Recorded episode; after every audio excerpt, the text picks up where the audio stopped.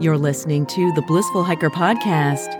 I'm Alison Young, the solo female, middle aged, titanium reinforced long distance backpacker, blissful hiker, inspiring you to hike your own hike. If you enjoy these podcasts, please consider supporting them through Patreon. There's a link in the show notes, or go to my website, blissfulhiker.com. This week, it's the final four on the list of things the trail taught me that are helping me now. Number seven, everything changes. Maya Angelou wrote If you don't like something, change it. If you can't change it, change your attitude. That's a hard one, especially on through hikes. But it's so interesting that every day on a through hike, you get a chance to redeem yourself. I mean, think about it. It's like a do over every single day, beginning with letting the air out of your mattress, packing your gear, and deciding what you'll eat for breakfast before lacing up your shoes and walking on. I found that to be one of the most freeing truths in walking long distance. It's nearly impossible to get caught in a rut because, by its very nature, the terrain and the environment are something new every single day as you move through a through hike. And there's nothing saying you have to walk with the same people, use the same trail name, or even be the same person. Maybe that's precisely why people through hike to find themselves, to lose themselves, then find themselves again. Number eight is You Will Never Pass This Way Again. Very similar in some ways to the last one. Ann Landers said, Sooner or later, we must realize there is no station, no one place to arrive at once and for all. The true joy of life is the trip. Maybe the most alluring part of a through hike for me is the fact that you rarely repeat any of it. Rather, you hike through an environment. That's why they call it a through hike.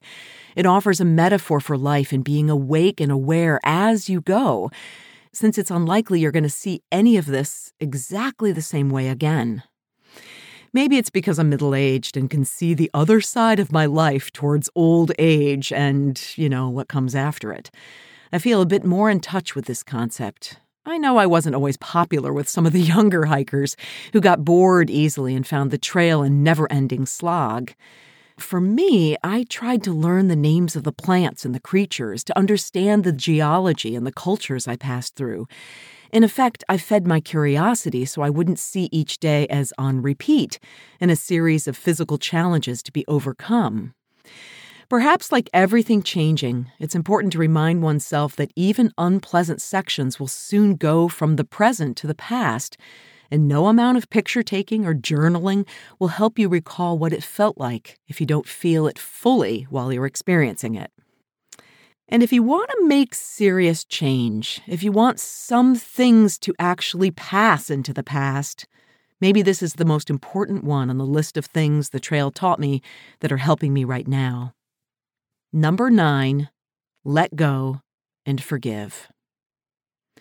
Hannah More said, Forgiveness is the economy of the heart. Forgiveness saves the expense of anger, the cost of hatred, the waste of spirits. You know, there's nothing like a through hike to clean the cobwebs of your soul, especially if you're like me and you hike alone. You may have thought you were an ultralight hiker until the weight of excess baggage slowed you down. I often argue with the air. I speak to old flames, I speak to old bosses, and I give them a piece of my mind while I'm hiking. Unlike our real lives, and I put that in air quotes, through hiking offers freedom from most expectations and demands. And yet it stresses us to the point of breaking.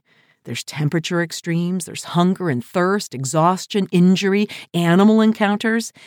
They can cause us to become selfish and demanding, giving little thought to anyone but ourselves. On the PCT in Northern California, I was left in a snowstorm by someone I'd been hiking with for weeks. And in New Zealand, I was threatened with physical harm by a Kiwi when I stole his chair.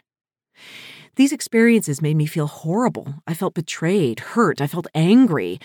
And then I worried over them for a long time before finally letting them go and deciding, okay, those guys needed to do what they did in the moment, and I'm not irreparably hurt. It's not really about me. Forgiveness is a tall order. It's not easy to practice, even when we know it's going to set us free. What helps is to believe the people who hurt us did so for their own selfish reasons, and not because we deserved it or had it coming.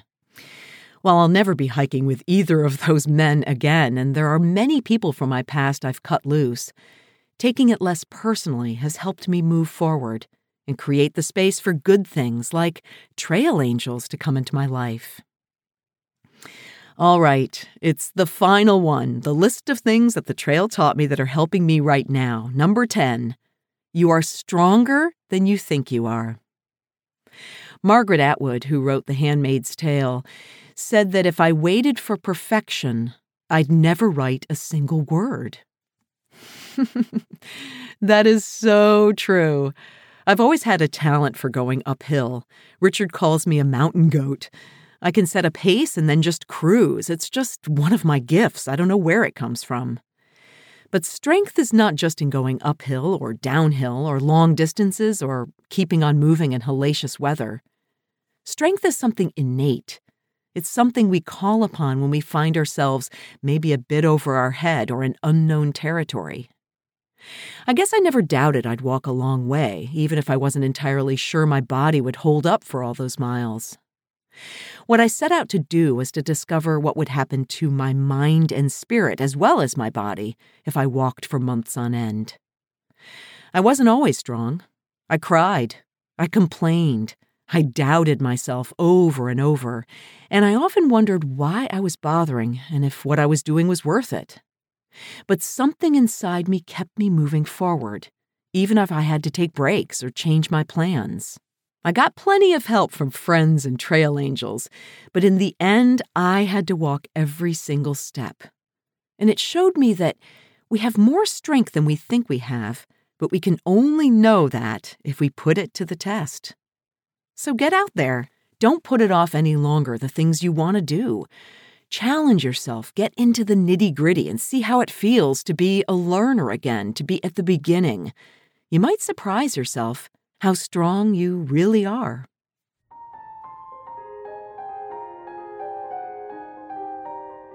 You can subscribe to Blissful Hiker wherever you get your podcasts and leave a review on Apple that helps the show get discovered.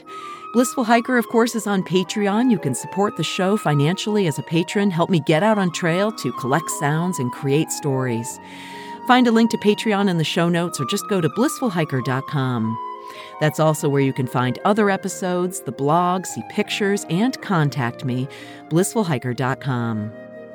Next week, I'm going to continue to go deep and talk about insights from a hiker who went for her SKT. Now, what's that? Instead of the FKT, the fastest known time, I go for my slowest known time.